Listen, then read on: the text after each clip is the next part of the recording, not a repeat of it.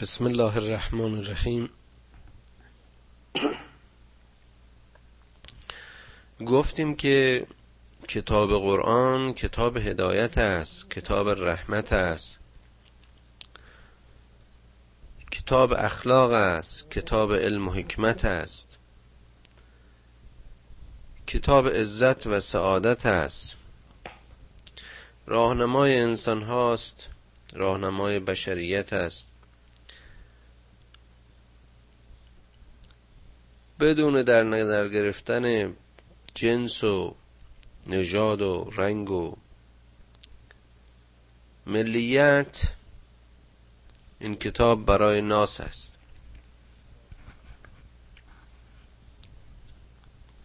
باز گفتیم که در این کتاب از هر امری سخن گفته شده است. و اهل تحقیق و اهل فهم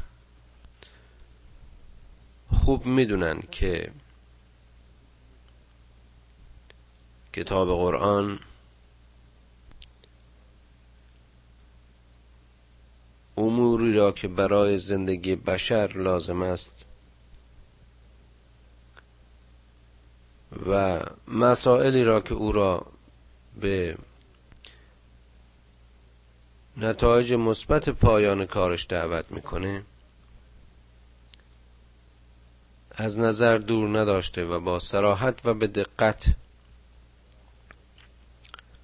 با ذکر مثال ها با اتفاقاتی که در زمان رسول اکرم صلی الله علیه و آله و سلم افتاده روش هایی که او در مقابل اون اتفاق ها و یا حوادث انتخاب کرده نظراتی که او در مسائل مختلف بیان داشته که مستقیما از مدد وحی برخوردار بوده راهگشا و راهنمای همیشگی بشر خواهد بود. در این سوره مجادله اشاره به چند مورد از این موارد است که حالا می‌بینیم. خداوند با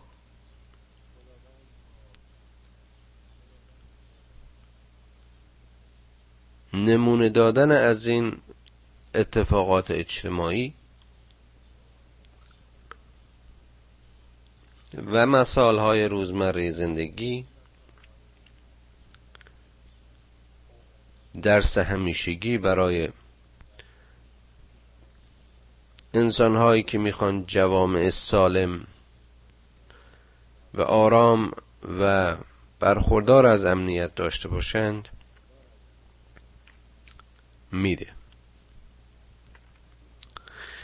قد سمع الله قول التي تجادلك في زوجها و تشتکی الى الله.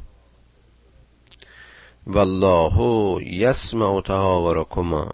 ان الله سمیع بصیر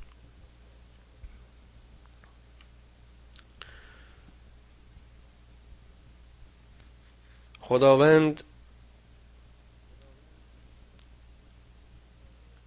شنید اون شکایتی رو که زنی از شوهر خودش نزد تو آورده بود و همین شکایت رو در دعای خودش و در نماز خودش به خدا برد.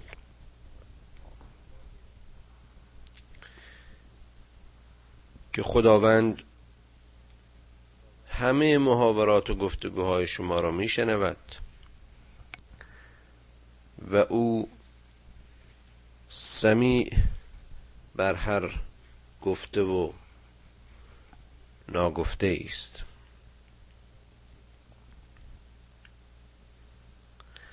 واقعیت این امر این است که یکی از زنان عصر پیغمبر که گفته میشه خولا بوده زن اوس. خولا دختر سعلبه.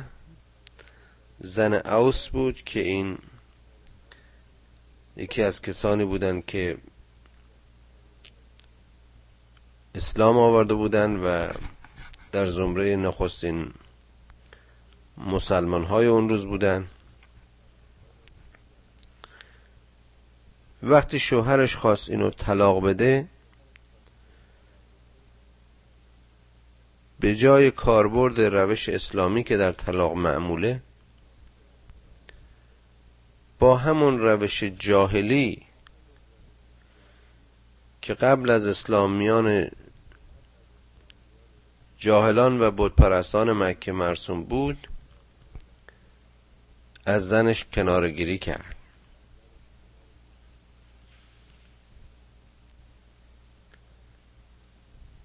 و این زن اومد و به پیغمبر خدا در این مورد شکایت کرد.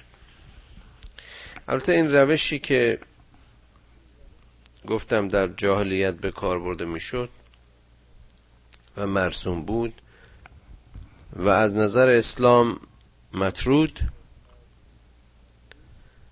روش زهار بود. و این بدین صورت بود که مردی زنش رو رها می‌کرد.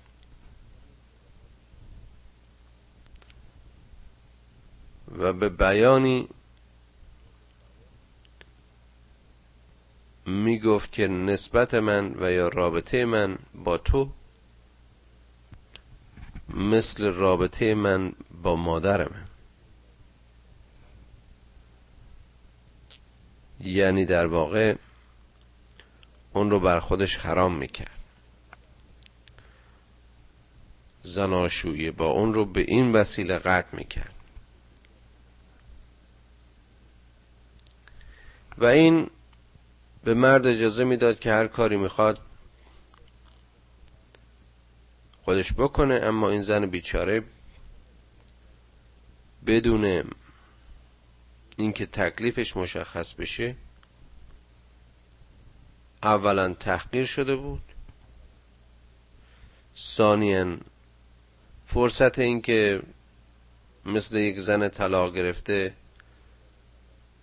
بتونه برنامه و زندگی خودش رو مشخص بکنه و با آغوش شوهر دیگری بره. نداشت.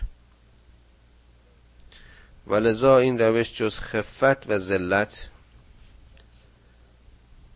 برای زن نتیجه نمی داشت. و اسلام این روش رو مطرود دونست. و همینطور که حالا می‌بینیم این روش بسیار بسیار روش غلطی از نظر اسلام به حساب آورده شد و اینقدر این مسئله مهم بود که برای جلوگیری از تکرارش این آیات نازل شد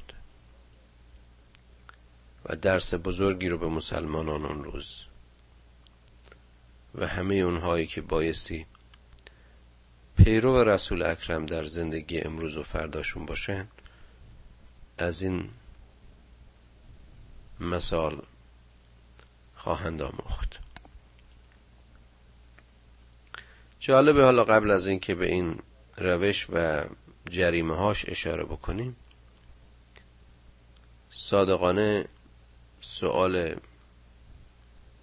همیشگی رو و انتقاد همیشگی رو که نامسلمان ها و کفار به مسلمان ها داشتن که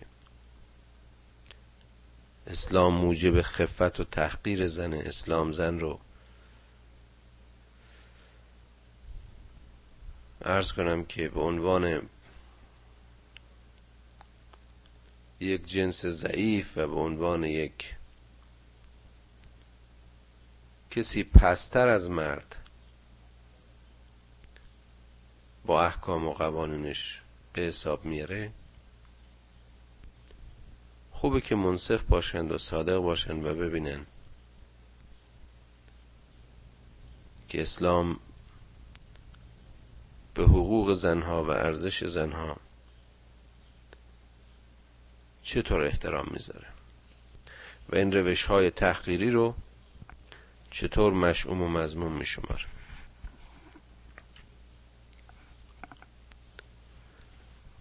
الذین یظاهرون منکم من نسائهم ما هن امهاتهم. بنابراین اینکه اینها پشت می‌کنن به زنهاشون و اونها رو مادر خودشون خطاب مادر خودشون خطاب می‌کنن. همچه چیزی نیست. اونها نمی‌تونن در موقعیت مادرهایشون باشن. ان امهاتهم الا آلا ان امهاتهم الا الآئیه. ولدنهم.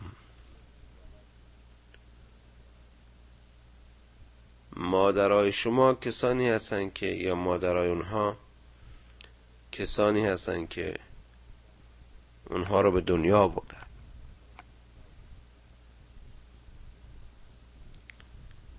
و انهم لیقولون منکرا من القول و زورا.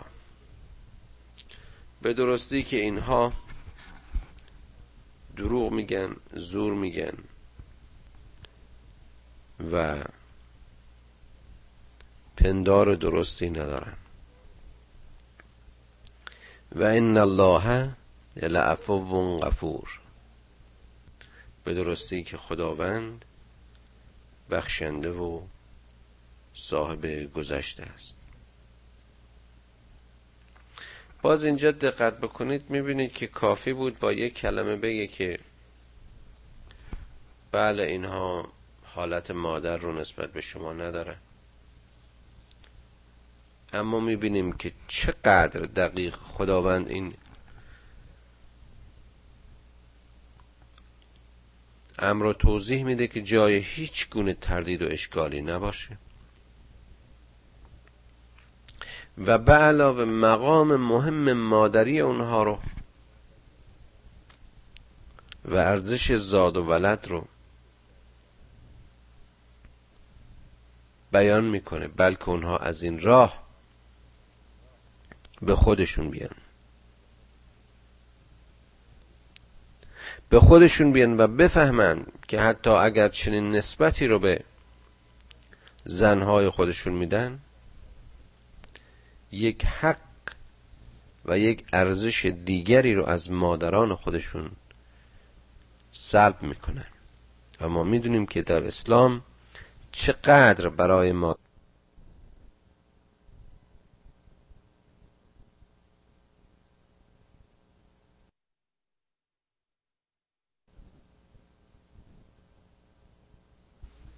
گفتیم که اینا یک حق و یک ارزش بزرگتر و متعالیتری رو از مادرهایشون سلب می‌کنن. و باز گفتیم که می‌دونیم در اسلام برای والدین و به خصوص مادران چه ارزش و مقام خاصی قائل شده. راجع به احترام به والدین و ارزش والدین ما قبلا خیلی صحبت کردیم در آیات دیگه.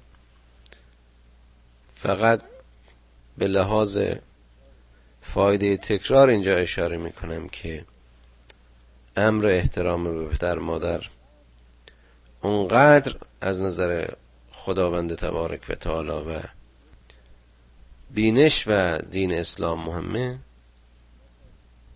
که پس از پرستش خداوند و توصیه به ایمان به پروردگار توصیه به احترام به والدین شده است. و قضا ربک الله تعبد الا ایاه و بالوالدین احسانا. خداوند حکم کرد که جز او کسی رو نپرستی و به پدر و مادر مهربان باشی. ارزش و مقام اونها رو ببینید خدا در کجا گذاشته. و حالا با اینکه اینها در این روش جاهلی زنانشون و مادر خودشون خطاب می‌کنن و در واقع تحقیرشون می‌کنند و این رو یک روش تحقیری برای خودشون می‌دونن. اسلام حتی اجازه این تحقیرهای لفظی را هم به مادران نمیده. و به علاوه دروغ و زور اینها رو خداوند به این ظرافت و دقت و اهمیت تقبیح می‌کنه. و به دو صفت خدا که عفو و غفران و یا بخشندگی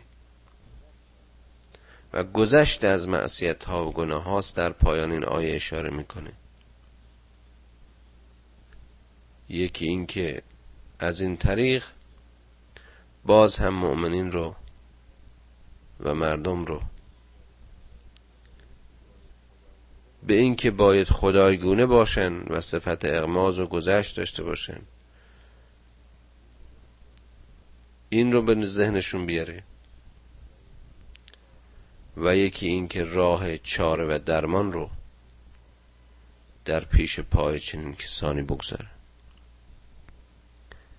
که شما هم باید به پیروی از این خداوند و احکام او صاحب بخشش باشید والذین یظاهرون من نسائهم ثم یعودون لما قالوا فتحریر رقبت فتحریر رقبه فتحریر رقبت من قبل ان یتماسا.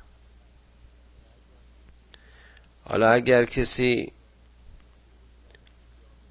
به این روش جاهلی متوسل شد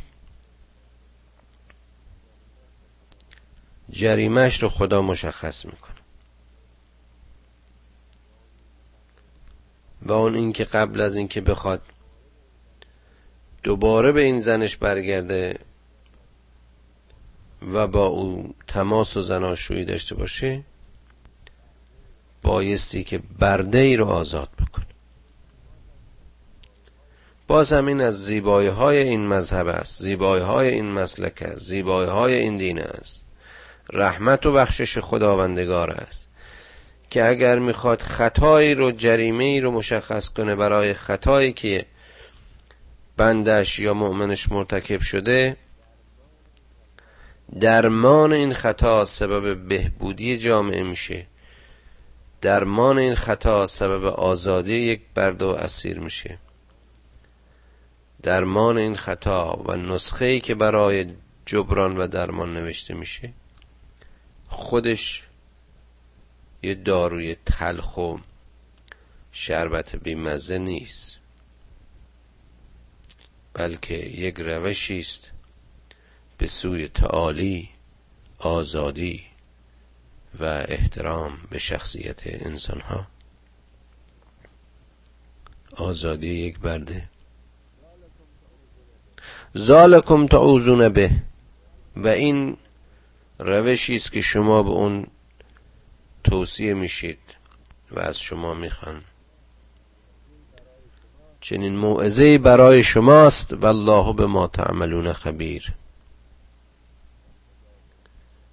و خدا به اون چه که شما می‌کنید. با خبر. خیلی چیزا رو ما ممکنه بپوشونیم از دید دوستانمون دید اطرافیانمون. دید اونها که ما ازشون میترسیم دید اونها که ما ازشون حساب می‌بریم. اما چیزی را از چشم خداوند نمی‌توان پوشید.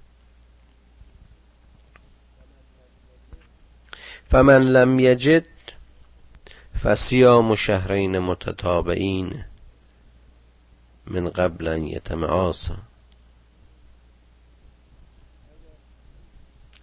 اگر کسی این کار ازش بر نمیاد دو ماه بایستی که روزه بگیره. باز می‌بینیم. تزکیه نفس تزکیه روح تنبه عبادت تماس با قرآن خیرات و صدقات همه این چیزهایی است که در طول رمضان و در طول سیام و روزداری یک مؤمن انجام میده. و جالبه که دو ماه یعنی حتی دو برابر زمان روزه های واجب کسی که دوچار چنین خطایی شده زنش رو تحقیر کرده به روش جاهلی بازگشته ایمانش رو فراموش کرده تنبیه میشه. دو ماه بایستی روزه بداره تا بتونه دوباره به این زن برگرده. فمن لم یستطع فادعام ستین مسکینا. باز هم می‌بینیم نسخه خدا فقط یک دارو و یک روش نیست. به قول اینها فقط یک آپشن و یا زور نیست. می‌گوید اگر چنانچه به دلایلی روزه نمی‌تونه بگیره برده نمی‌تونه آزاد کنه.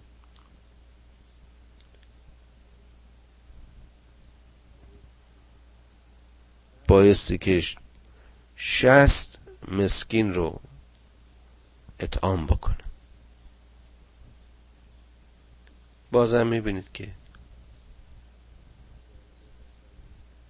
اگر یه نفری در ازای یک خطایی مجبور بشه که شست نفر از گرسنه های جامعه خودش رو سیر بکنه آیا اون جامعه روی فقر روی تکدی روی بیچارگی و ذلت رو خواهد دید؟ پس هر سه موردی که خداوند برای تنبیه یک خطای خطاکار در اینجا به کار برد. دیدیم که به آزادی رسید.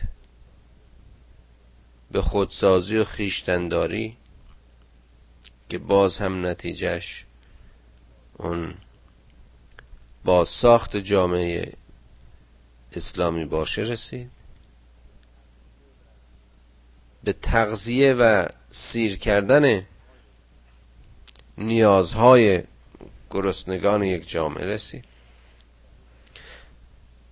و این است عزت و عف و بخشندگی و رحم خداوند.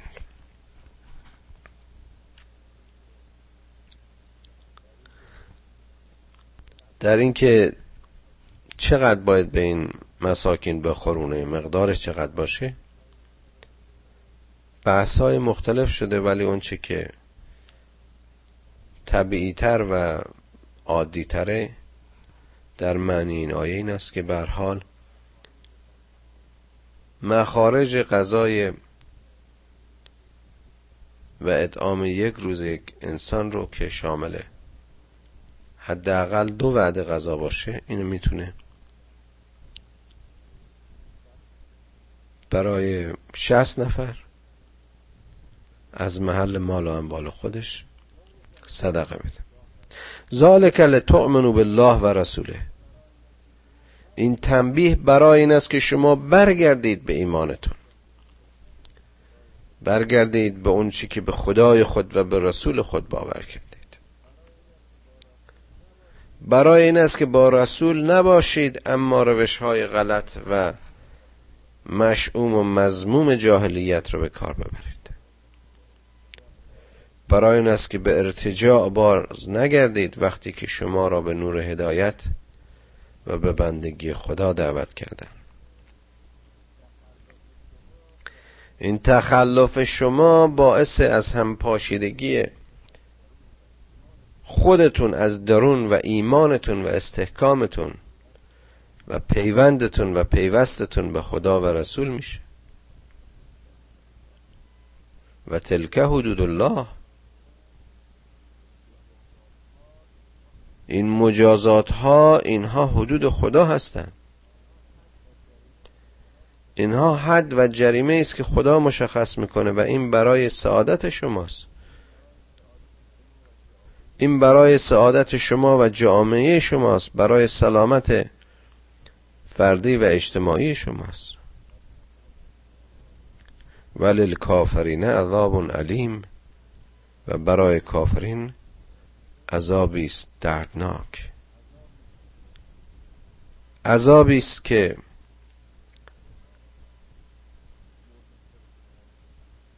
منحصر به رنج فیزیکی نیست. عذاب علیم با الف رنج و درد روحی و روانی است. ان الذين يحادون الله و رسوله کبتو کما کبت الذین من قبله. وقد انزلنا آیات بینات وللکافرین عذاب مهین.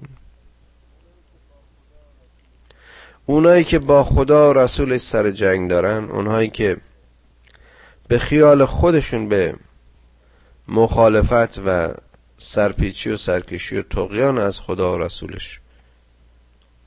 می‌پردازن. تو کما کبت الذین من قبلهم. خدا اونها رو تحقیر می‌کند و خار و زلیلشون خواهد کرد.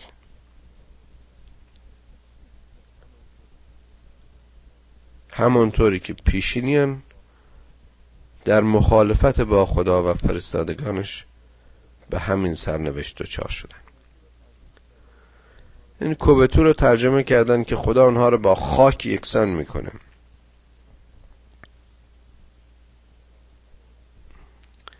خدا آنها رو در این محاورات روزمره ما میگیم دماغشون رو با خاک میماله.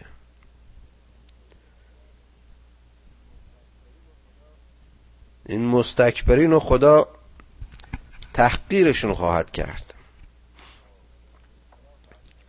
با انحراف از مسیر حق به زلالت و گمراهی کشیده خواهند شد و پایان این ذلت جز نکبت و آتش جهنم چیزی نیست.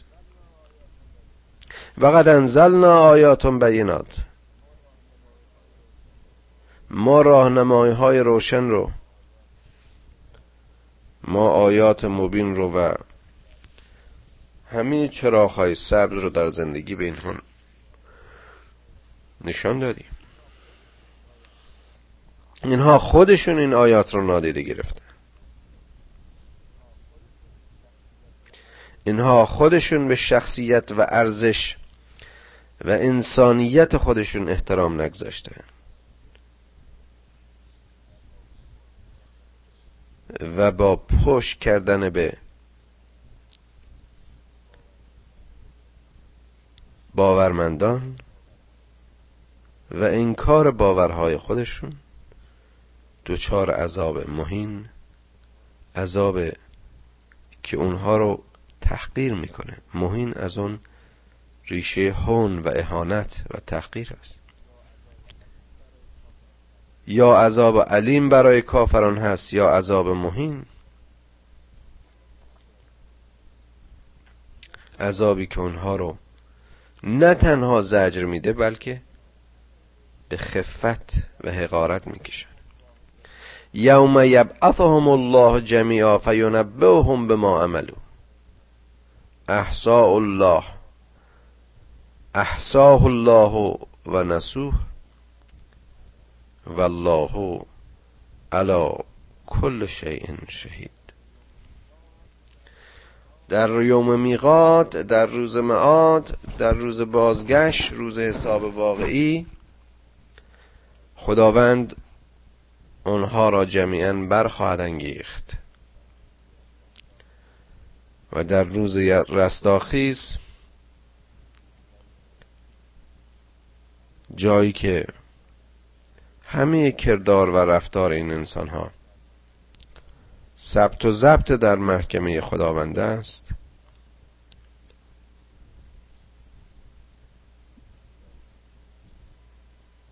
به یادشان خواهد آورد. هم به ما عملو جالب این هم به ما عملو رو باز چقدر قشنگ در یکی از این تفاسیر می‌دیدم که بعضی وقتا ما خیلی وقتا البته باید درس کنم. داوری هامون پار حقیقتی است برداشت هامون و نتیجه گیری هامون مبتنی بر برداشت های غلطه. یا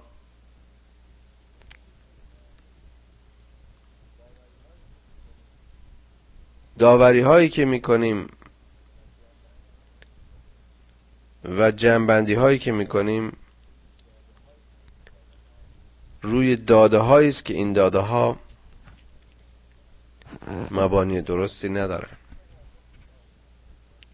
و چقدر اتفاق میفته که ما در این نوع قضاوت ها دچار اشتباه میشیم.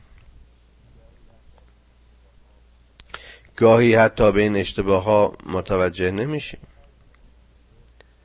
پندارهای خودمون رو درست و صحیح و واقعی می‌دونیم. و روی نتیجه های اونها اقدام می‌کنیم.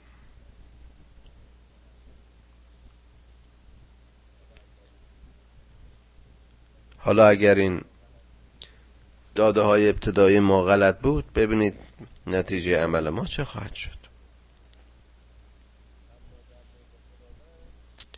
اما در مورد خداوند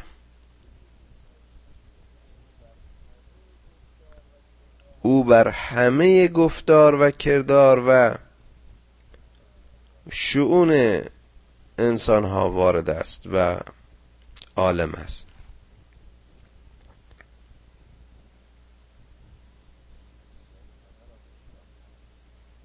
و او همه را به حساب خواهد آورد.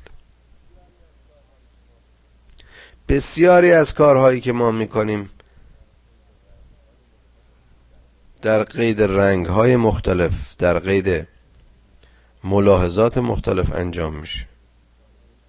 چقدر اتفاق افتاده که کار نیکی به نظر ما رسیده ولی شاید به دلیل اینکه جامعه اون روز و یا اطرافیان ما و یا حتی زنان ما شوهران ما همسران ما فرزندان ما دوستان ما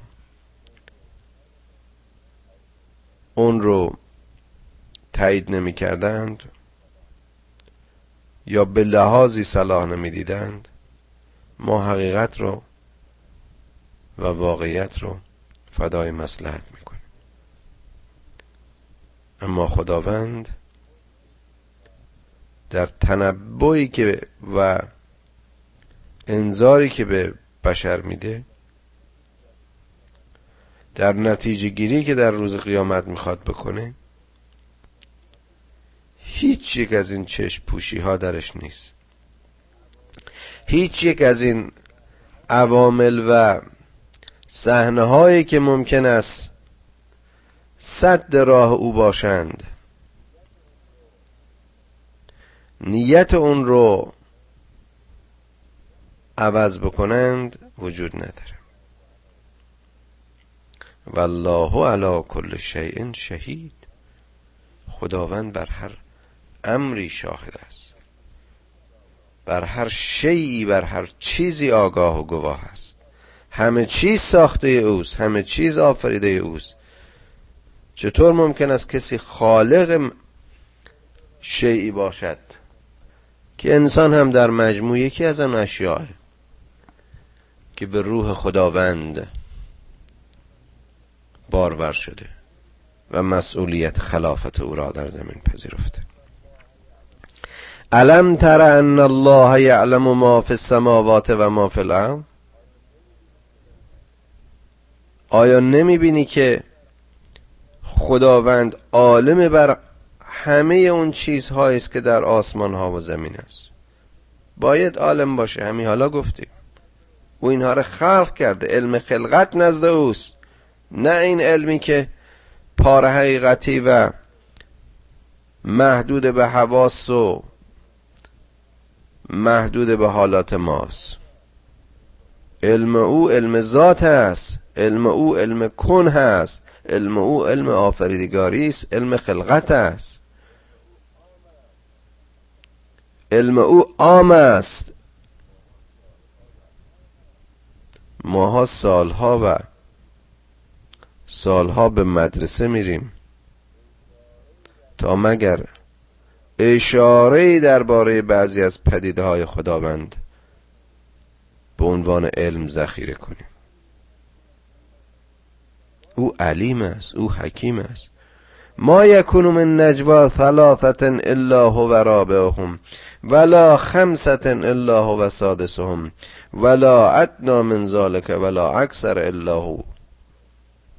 الا هو معهم اینما کانوا ثم ینبئهم بما عملوا یوم القیامه ببینید چقدر قشنگ چقدر زیبا دوباره این رو توضیح و تشریح می‌کنه.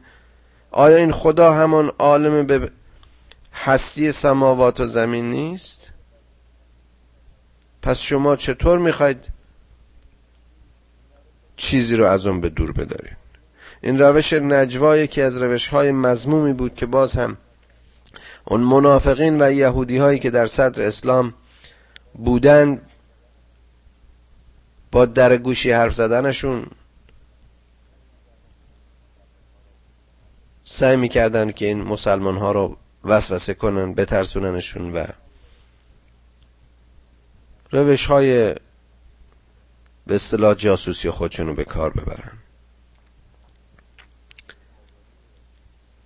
میگه هیچ محاوره پوشیده میان دو نفر نیست که خدا نفر سومش نباشه. میان سه نفر نیست که خدا نفر چهارمش نباشه. میان پنج نفر نیست که خدا نفر ششمش نباشه. یعنی هر چیزی رو که از قلب شما مغز شما و میان شما و زبان شما عبور می‌کند او می‌داند. چیزی برای او دور و نزدیک نیست.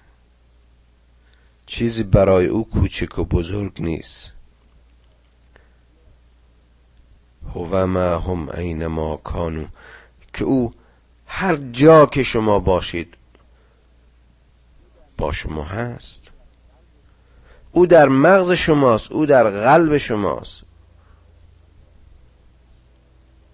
آیا مگر نه اندیشه شما فرمان اوست. آیا نه, مگر مگر نه ضربان قلب شما به امر اوست؟ آیا مگر این نیست که زندگی شما تظاهری از امر آفریدگار در یکی از اشیاء میان این سماوات و عرض است؟ به قدرت این خدا فکر کنه بشر. به عظمت و رحمت چنین خدای بنگر تو چه چیزی رو می‌خوای از این قایم بکنی؟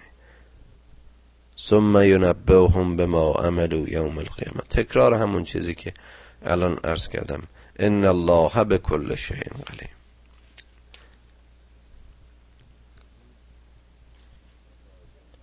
اون روز نتایج عملتون رو یادآور خواهد روزی که هیچ همی همونطور که اشاره کردم قبلا. هیچ پوششی هیچ یاری و هیچ دوستی و هیچ شفاعتی جز کردارت و کارنامه اعمالت در دست تو نیست. ان الله به کل شیء علیم که او درباره همه چیز و هر چیز همه چیز را می‌داند.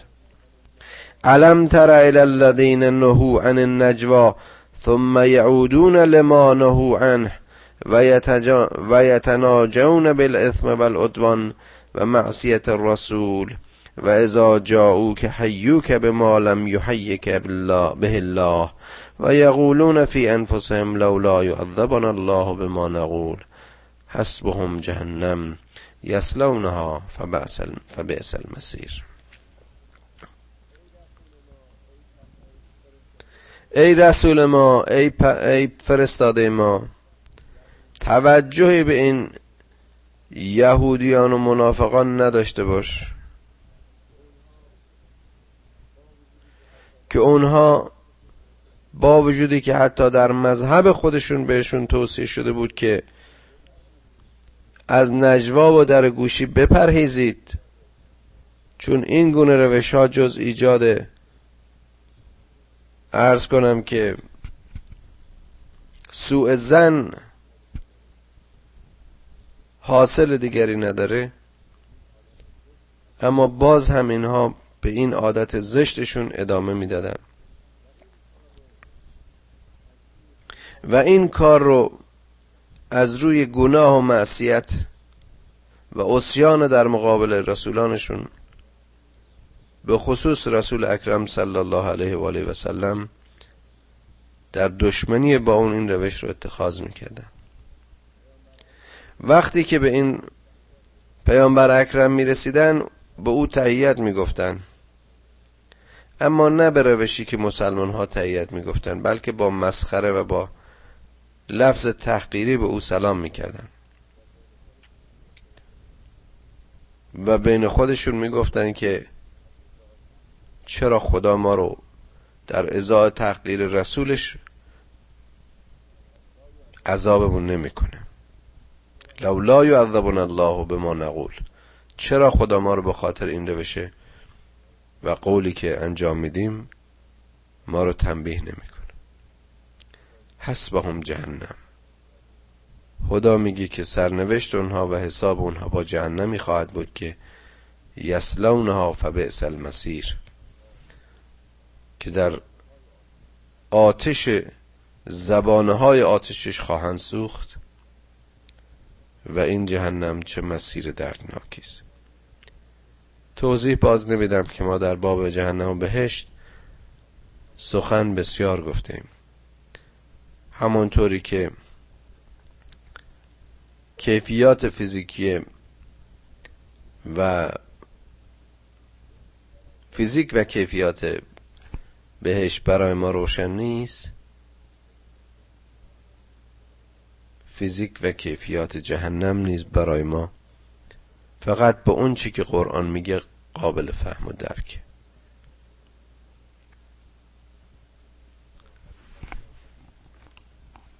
این کافرین و منافقین. هیزم آتش جهنم رو خودشون جمع آوری می‌کنن. خودشونن که با انحراف و انکار ایمان و بودن در گروه رستگاران راه هدایت و سعادت خودشون رو مسدود می‌کنن. و آیا این جهنمی و آتشی سوزانتر از این هست که انسانی به دست خودش و به عمل خودش و با اندیشه خودش خودشو به محلکه بیندازه پروردگارا تو رو به حق مقربین درگاهت آنچه که ما رو از تو به دور میداره ما رو از اون به دور بدار. خدایا اونچه که ما رو از انسانیت های خودمون از ارزش و مقام انسانی خودمون دور می‌کنه ما رو از اون به دور بدار. پدران و مادران ما رو بیامرز و فرزندان ما رو در سرات مستقیم هدایت کن. لیاقت والدین خوب بودن رو نصیب ما کن. تا مسئولیتی که در مقابل نسل و آیندگان به عهده داریم به عنوان یک مسلمان به خوبی ایفا کنیم و تو در این کار مددمان کن. خدایا بی تو هیچ چیز نداریم و با تو از همه چیز بینیازیم خدایا یاریمان کن که در آخرت روسیاه نباشیم. آمین.